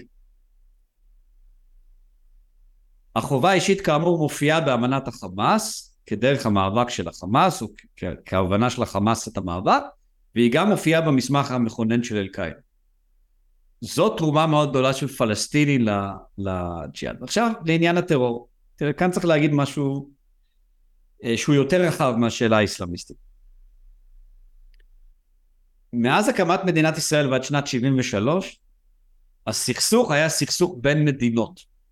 בעיקרון, נכון, היו אה, מסתננים וכולי, אבל לב הסכסוך היה בין מדינות. משנת 73, שוב זה התחיל קודם, אבל משנת 73 באופן מובהק, הסכסוך הפך לסכסוך שהוא בעיקרו סכסוך תת-מדינתי. אפילו מלחמת לבנון הראשונה והשנייה, בוודאי האינתיפאדות, זה סכסוך תת-מדינתי. שבו הערבים הפכו לצד החלש, והכלי שלהם כצד חלש היה טרור. אש"ף והארגונים השונים, גם, חזית, גם הארגונים של חזית הסירוב, השתמשו בטרור. זה לא היה צבא מול צבא, השתמשו בטרור. והחמאס וחיזבאללה, הם כארגונים תת-מדינתיים, הנשק שלהם היה בעצם פעולות גרילה לשיטתם או פעולות טרור. אז טרור ככלי הוא במידה רבה המצאה פלסטינית, אבל צריך לשים לב כאן לעוד נקודה. מי שהשיגו את ההישגים הגדולים ביותר הודות לטרור בסכסוך תת-מדינתי היו תנועות אסלאמיסטיות. חיזבאללה גירש את ישראל מדרום לבנון בלי הסכם, והחמאס גירש את ישראל מאז בלי הסכם. ושני המהלכים האלה נתנו המון כוח לטענה שלהם. אחד, שבניגוד לקו שהוביל ערפאת, הוביל אש"ף, לא צריך לחתום עם, עם, עם מדינת ישראל על הסכמים כדי שהיא תצא משטח, ושהדרך האסלאמיסטית, שעליה דיברנו כאן הערב, הדרך האסלאמיסטית, היא הדרך לנצח את האויב הציוני. ואם אתה שואל אותי מה הדבר האחד שהמלחמה עכשיו חייבת להוביל אליו, זה לגרש את המחשבה הזו מהתודעה הערבית. להפריך אותה, לסלק אותה. כלומר, לגרום לצד השני להבין שהדרך האסלאמיסטית היא לא דרך שמובילה להישגים במאבק נגד ישראל. וזה נראה לי מוזר, עזוב, אז, אז אתה יודע מה, אני, אני, כל מה שאתה אומר אני חותם עליו, הרעיון של החובה האישית הוא, הוא מדהים, ב, הוא מדהים בעיניי, אני, אני לא הכרתי אותו, אבל אם אתה אומר, כן, ואני מצטט אותך אך לפני 30 שניות, חיזבאללה הוציא את ישראל מלבנון בלי הסכם, חמאס הוציא את ישראל מרצועת עזה בלי הסכם, ואם אנחנו רוצים להגיד לו שהדרך לא עוזבת, אז אולי צריך... לא, להגיד... לא, לא, אנחנו לא רוצים להגיד שום דבר. אותו אנחנו רוצים לחסל. כן. אם אנחנו רוצים להדהד לעולם, לעולם המוסלמי, שהדבר הזה לא זה, אולי היה צריך להגיד לו, הנה, בבקשה, עשית, בבקשה, עכשיו זה שלנו. אבל אני מניח ש... אה, לא, אבל, אבל תקשיב, עכשיו זה שלנו, הבעיה בלהגיד אותו, היא שבכל זאת העולם והמציאות הם קצת יותר מורכבים מהדינמיקה שבין ישראל לבין החמאס. או, אני שמח שאמרת לי את זה, כי אני לא מתכוון לדון על זה, אבל אני רוצה להגיע אולי לשאלה האחרונה, לדמות, לדמות האחרונה במסע שלנו, אדוארד סעיד. אדוארד mm-hmm. סעיד שהיה יותר פלסטיני מפלסטיני, עד שיותר צדיק מהאפיפיור, עד שאש"ף אמרו לו, באימא שלך תלך מכאן, אתה רק מפריע אליי. פרופסור לספרות באוניברסיטת קולומביה, אה, אחד מחבר הספר אוריינ, אוריינטליזם, אני רוצה mm-hmm. להקריא איזושהי, אה, אה, משהו שמישהו כתב עליו לפני כמה שנים, שהולך ככה. למרבה הצער ייזכר סעיד, אגב, מי שכתב עליו את זה, זה אבן וורק, לא יודע מי זה. למרבה הצער ייזכר סעיד כמי שבעצם המציא את הטיעון האינטלקטואלי העכשווי להצדקת הזעם המוסלמי והפך אותה לעמדה רב-תרבותית רדיקלית אופנתית. המניפסט רב המכר של סעיד אוריינטליזם פתח בפני העולם הערבי את הפתח לאומנות ולמדע של ההתקרבנות, כן? אוריינטליזם שהוא ללא צל של ספק ספר רב ההשפעה ביותר בעולם הערבי והמוסלמי בשנים האחרונות, מאשים באופן גורף את כל ההיסטוריה והמחקר המערביים בתחלואי העולם המוסלמי. הספר מצדיק את השנאה שרוחשים המוסלמים למערב, מלמד אותם את אומנות ההתבכיינות מתוך רחמים עצמיים בשל היותם קורבנות, ומספק לשונאי אמריקה מראית של למדנות ותחכום. אלמלא אותם אימפריאליסטים מרושעים גזענים וציונים, נכתב באוריינטליזם, יכול היה העולם הערבי לחזור לגדולתו כבעבר. במובן זה סעיד וממשיכיו היו גם אלה שהפכו את הליברליזם, את הליברלים האקדמיים המערביים לעדר של תקינות פוליטית ובעל צנזורה פנימית שנעלם נוכח האלימות של הפונדמנטליזם האסלאמי בשני העשורים שקדמו לאירועי ה-11 בספטמבר. ובהקשר הזה צריך להזכיר שהפגנות בקמפוסים בארצות הברית ובאירופה נגד ישראל התחילו בשבת בצהריים, כשישראל עוד לא תקפה. ישראל הואשמה במה, ש... במה שיקרה עוד לפני שקרה משהו. ישראל, כן. אז, אז קודם כל... אגב, אחד הרגעים, אחד הרגעים המבישים בהיסטוריה של האקדמיה האמריקאית, אם לא המביש שבהם, המכתב שהוציאו אותם יותר מ-30 ארגוני סטודנטים בהרווארד, ואני, זאת דעתי האישית, כל אחד יעשה מה שהוא רוצה, אבל אנשים שאו מאמינים בזכויות אדם, או שהם יהודים או ישראלים עם איזשהו חוש של גאווה, פשוט צריכים להחרים את האוניברסיטה.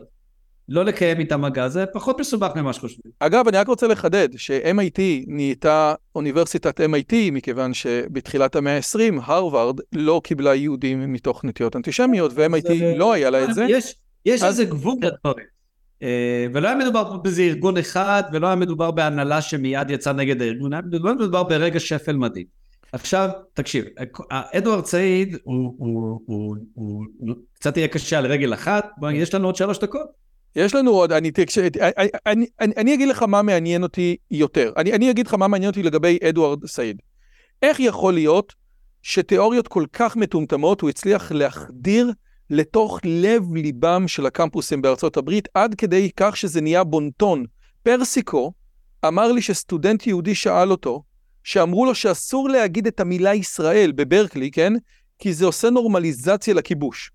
איך יכול להיות שהבן אדם, א', האם הבן אדם הזה הוא-הוא ה Frankfurt School, כן, האור, האוריינטלי? האם הבן אדם הזה הוא-הוא הזה שהדביק את הפוסט-מודרנה ל, אה, ליחסי מדוכא ומדוכא? זאת אומרת, עד כמה באמת הוא חשוב? עד, עד כאילו כמה, א, א, איך אני ממקם אותו? ואיך הוא הצליח להכיל את האמריקאים את כל השטויות האלה?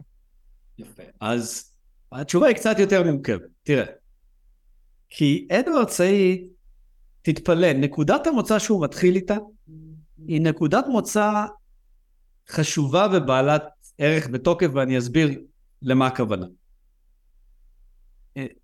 אדוארד סעיד הוא לא, הוא לא המציא שום דבר, הוא לא התחיל שום דבר, אבל הוא, הוא אחד האנשים שגרמו אה, לאנשים בעמדות של כוח לחשוב על זה שכשאתה משתמש, אתן לך דוגמה, כשאתה משתמש לדוגמה במונח כמו, כשמישהו עושה תנועה מגונה עם היד, כשאתה קורא לזה תנועה מזרחית, למילים האלה יש משמעות.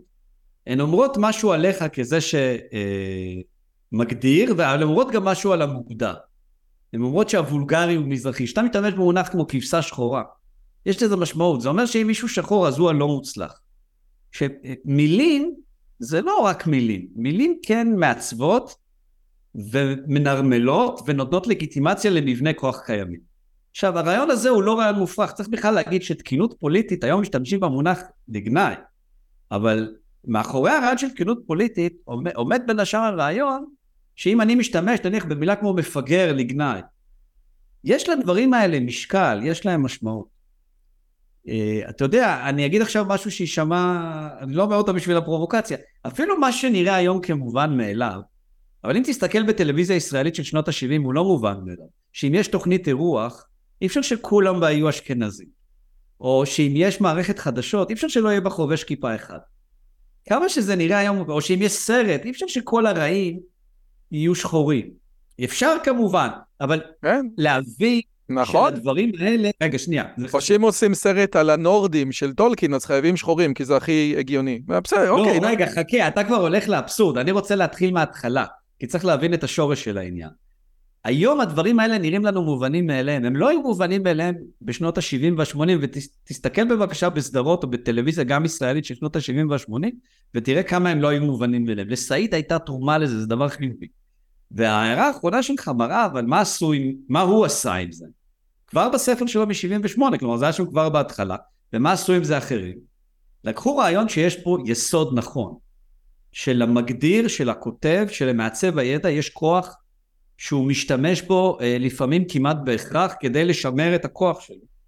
לקחו אותו למקומות אבסורדיים שבהם כל בעיה, כל נחשלות, כל מופרעות, כל אלימות שיש בעולם האסלאם, ההסבר לה הוא שהיא בכלל לא קיימת, אלא היא רק איזשהו מין קונסטרוקציה שהמערב בנה כדי להצדיק את האופן שבו הוא משעבד את הערבים והמוסלמים. עכשיו הבעיה היחידה עם המשפט האחרון שאמרתי, שהוא פשוט לא נכון.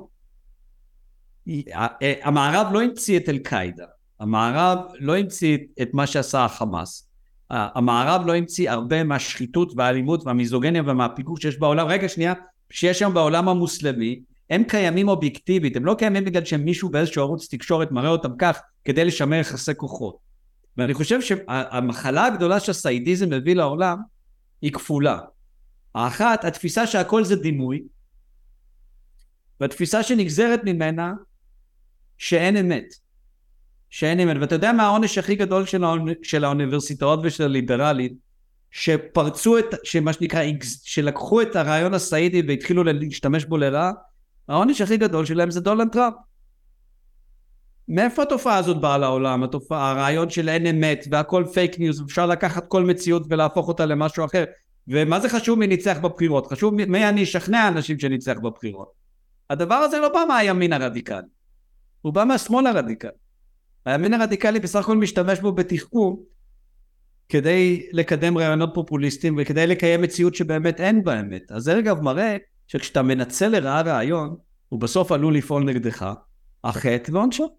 איפה אתה שם את אדוארד סעיד לעומת, אתה יודע, אני מהצד, אני, אני שייך יותר לימין השמרני, כן? אז את כל, הקונצ... את, את, את כל הדברים האלה אני מכיר דרך אדורנו ומרקוזה ואת כל הנקודות האלה, כן? את הפוליטיקלי קורקט שבעצם זה משהו שאתה משתיק, ועשו את זה דרך, השחורים בארצות הברית, ואחרי זה הקהילה הלהט"בית וכל מיני דברים כאלה. איפה סעיד היה בתוך כל הסיפור הזה, כן? כי כאשר אנחנו עושים אה, אה, דיבור של המסורת הפוסט-מודרנית בארצות הברית, הולכים אליהם בדרך כלל. כמה הוא באמת חשוב? לא, אני חושב שסעיד הוא יותר ממשיך של פוקו ושל הבנה של, אה, של, של חברה כדבר שפועלים מוסדות שונים של שיח, שמתנהל בהם מאבק על הגמוניה ועל הגדרת הלגיטימיות. ושוב, נורא נוח לברוח לשדות האלה שהם שדות אמיתיים, הם מאבקים שמתקיימים. אבל ברגע שעושים את זה אפשר להשתכנע שאין מציאות. אתה יודע, אני מכיר למשל את התפיסה שאומרת, בשביל מה אנחנו קוראים באמת היה טבח בדיר יאסין? מה שחשוב זה אם האנשים מאמינים שהיה טבח. לא, מה שחשוב זה אם היה טבח. יש דבר שנקרא מציאות, יש לו משמעות, יש לו חשיבות. והאופן שסעיד טשטש אותו לא היה מקרי, היה מאוד מניפולטיבי, ושוב, היה, היה פה חטא, והעונש שלו זה הימין האמריקאי בדמותו הנוכחית. שהוא ימין מאוד מאוד בעייתי ל, ל, לשמאל. אולי גם יכול להיות שהעונש שלו זה, אבל, אבל אולי יכול, עזוב את העונש המיסטי שהתרבות לא, המערבית לא, לא קיבלה. זה עונש ישיר. לא, לא, אולי העונש כלפי המערבים, כן? שסעיד אמר בשום פנים ואופן, הרי למה העיפו אותו מאש"ף? הוא היה נגד הסכמי אוסלו, אמר אל תחתמו, כאילו, היה, הוא היה מאוד מאוד יותר צדיק מהאפיפיור, כן? בהקשרים האלה. אולי העונש, כן, שהתפיסה של ההתקרבנות הזאת היא כזאת שבאמת, כן? כל מה שדיברת נכון, אבל עכשיו אני מוסיף לזה עוד את אדוארד סעיד. זה, התרבות הזאת לא מסוגלת לשקם את עצמה בכלל. זאת אומרת, אחרי כל מה שאמרת, בום, שמת לי את אדוארד סעיד. סעיד זה מה שנקרא פטור מחשבון נפש, כן. פטור מבחינה עצמית אה, אמיתית וכואבת, וכשאנשים לוקחים לעצמם את הפטור הזה, הם נשארים חולים, חד משמעית.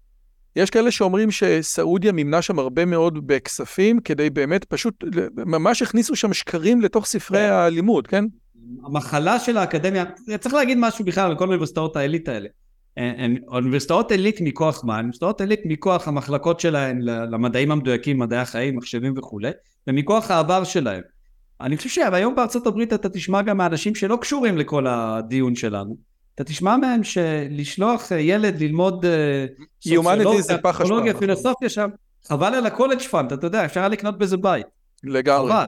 אה, אבל בסדר, זה, אני מאוד מקווה שאחד הדברים שיקרו כתוצאה מה, מהשבועות האחרונים, זה שגם האקדמיה הישראלית תשתחרר קצת מה, אה, מהאופן שבו השמות האלה, הרווארד, אה, אה, קורנל. ריקודי מה יפית לגויים, כן, אנטישמים. אותה, והם הם החותם האולטימטיבי ללגיטימציה, צריך ל, ל, להשתחרר מזה. במקום שבו מאות סטודנטים חותמים על מסמך שעיוור לגמרי לפשעי מלחמה נוראים ביום שהם מתבצעים, אני לא חושב שבמקום הזה, שזה המקום שהייתי רוצה ללמוד ממנו פילוסופיה, בוא נגיד את זה ככה. אגב, אני רוצה לשאול אותך אמיתי, הרי זה אותם אנשים שהחרימו את אוניברסיטת אריאל, כן? אני שייך לאוניברסיטת אריאל, אני לא אומר את זה בדרך כלל, אבל אני עכשיו שם את זה על השולחן. זה אותם אנשים שהחרימו. ה Horizon 2020 זה, אתה יודע, לא הסכים לשים את אוניברסיטת אריאל והיו צריכים לעשות קומבינות כדי ש... ה Horizon 2020 זה לא אותם אנשים. לא, זה האיחוד האירופי, זה האיחוד, בסדר, אני מדבר על, הנה, אני מדבר על מקומות באוקספורד, בסדר, זה, הנקודה הזאת היא כשעכשיו בתור, אני, עוד פעם, אני, אני לא נכנס לדעות האישיות שלך, אבל השאלה היא, האם כשהאקדמיה הישראלית, ואני חבר בפורום האקדמיה הישראלית, כן, אז, אז אני רואה את הדיונים, כשהאקדמיה הישראלית רואה שכולם פשוט נגדה, ויש כל מיני פטיציות של פרופסורים למוסר ששולחים איזה צטלה, ופרופסורים לקרדיולוגיה ששולחים צטלה, האמת היא הצטלה הכי חשוב, זה הפרופסורים למדעי המחשב, שאם הם לא באים לכנס אז אין כנס, אז זה... אבל, זאת אומרת, כשהאקדמיה הישראלית אולי תבוא תגיד, חבר'ה, זה בכלל לא היה הכיבוש, אנחנו ניסינו להיות נחמדים ולהגיד כן אריאל, לא אריאל, זה לא, זה יש פה אנטישמיות קלאסית. זה חצי נכון, ואני אגיד לך... היית מוכן להגיד להם, כאילו, שנייה רגע, אני רק עוד... לו יצויר שהאקדמיה הישראלית, כן, ורה והאקדמיה הלאומית למדעים היו אומרים, חבר'ה, זה אנחנו, זה כל האוניברסיטאות בארץ, תיחנקו עם זה. ואתם גם, וראינו איך אתם מתנהגים. זה היה, לפי דעתך, לא נכון, או שעדיין נכון מבחינת החלקים להחרים את אריאל? תשובה אמיתית כאן. תראה, יש בעולם אחוז מסוים של אנשים שיתמכו בישראל בכל מקרה. גם ישראל שמחר תתרחב לגבול עיראק, אתה יודע, מה שנקרא, באמת ארץ ישראל המנדטורית כמו שהובטחה ב-1922. 1920 ו-22. יש כאלה שיתמכו בישראל בכל מקרה. ויש אחוז, וזה מי שראית בהרווארד ובקורנל ובהמון מקומות אחרים, שהם אנשי BDS, גם אם מחר ישראל תחזור מה שנקרא לגבולות אה, גדרה חדרה, לגודל של בול. גם זה לא ירצה אותם, ויש שם אה, תבלינים לא מבוטלים של אנטישמיות, זה אגב אנשים שכשהם ב-BDS הם לא אומרים BDS למה, BDS לחזרה לקווי 67, או, או, או BDS לחיסול של מדינת ישראל, הם משאירים את זה מעורפד. רום זה רילבר טו זה סי, אומרים היום ברור מאוד. אלה שתי קבוצות, אלה שתי קבוצות בשני קצוות, אבל יש הרבה מאוד אנשים בעולם, וגם בשעה הזו ישראלים צריכים להכיר בזה, יש הרבה מאוד אנשים בעולם שמוכנים לקבל את ישראל של אה, מה שנקרא ישראל בגבולות הבינלאומיים המוכרים שלה, מוכנים לקבל אותה, מוכנים להגן עליה, מוכנים אה, להגן עליה אפילו בתוקף, אבל לא מוכנים לקבל את הלגיטימיות של מפעל ההתנחלויות. עכשיו, אני לא נכנס כרגע למה אני חושב, לכאן או לכאן, אני אומר, זו המציאות, ומה לעשות שבמציאות הזו יש הבדל בין אוניברסיטת אריאל לאוניברסיטת לא, מספר, אז השאלה היא, האם לפי דעתך, מעולה, אני מסכים למאה אחוז, אני רק אשאל, האם לפי דעתך, בעקבות השביעי לאוקטובר, המספרים האלה זזו? אתה נותן לי פה שלושה מספרים, אלה שבשום פנים ואופן אה, לא, אלה שתמיד כן, ואלה שכן אבל. סבבה, אני מסכים במאה אחוז. מוקדם מדי לדעת, אבל בוא נגיד ש... אתה חושב שהמספרים זזו? או, אז אני אגיד, אני אגיד שאני מוקדם מדי לדעת, כי אנחנו, אנחנו כרגע חודש אחרי, אבל בוא נגיד שאני לא בטוח שזמרים שבאקסטזה קופצים עם חיילים ורוצים להקים מחדש את גוש קטיף, אני לא בטוח שהם יזיזו את המספרים האלה למקום הנכון. שוב, כהערכה מקצועית, לא מה אני חושב שצריך לקרות. טוב, יפה מאוד. תקשיב, אוריה, היה, בפעם הקודמת היה מרתק, ועכשיו גם היה מרתק, ואני מצטער שאני מדבר איתך ב- ב- מתוך ההקשר הזה, אבל זה פשוט מרתק ולמדתי המון. תודה רבה על הזמן שלך. מי שרוצה מוזמן לשמוע את השיחה שלנו על האסלאם, אם הוא חברת ספק או חברת התגלות, וגם לשמוע דברים, יש לאוריה הרצאות או סדרות של הרצאות מדהימות, שבאמת תענוג לאוזניים. תודה רבה רבה על הזמן שלך. תודה רבה.